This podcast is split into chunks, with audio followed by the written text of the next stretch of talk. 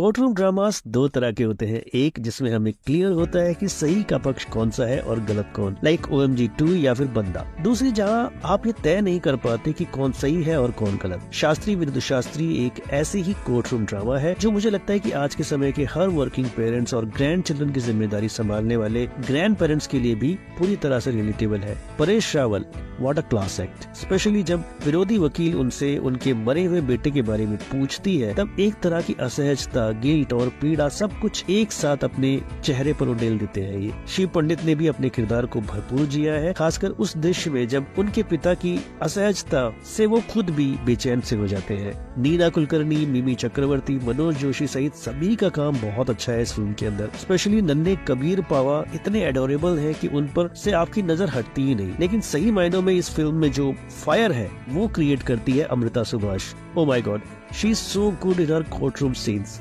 मज़ा आ जाता है उनको देखकर। फ़िल्म में काव्यात्मकता है, फ़िल्म में कलात्मकता है, संगीत भी है, विशेषकर क्लासिकल पीसेस बहुत ही कमाल के हैं। पक्ष विपक्ष के सभी तर्क लॉजिकल और ग्राउंडेड हैं। बस उसे कंक्लूजन तक पहुंचाते पहुंचाते निर्देशक जोड़ी नंदिता रॉय और शिवो प्रसाद मुखर्जी खुद थोड़े उलझ से गए। बहरहाल I started watching it without any expectation और मुझे ये फ़िल्म काफ़ी पसंद आई so I will strongly recommend this with फ़िल्म की बात की रेटिंग ऑफ़ 3.5 स्टार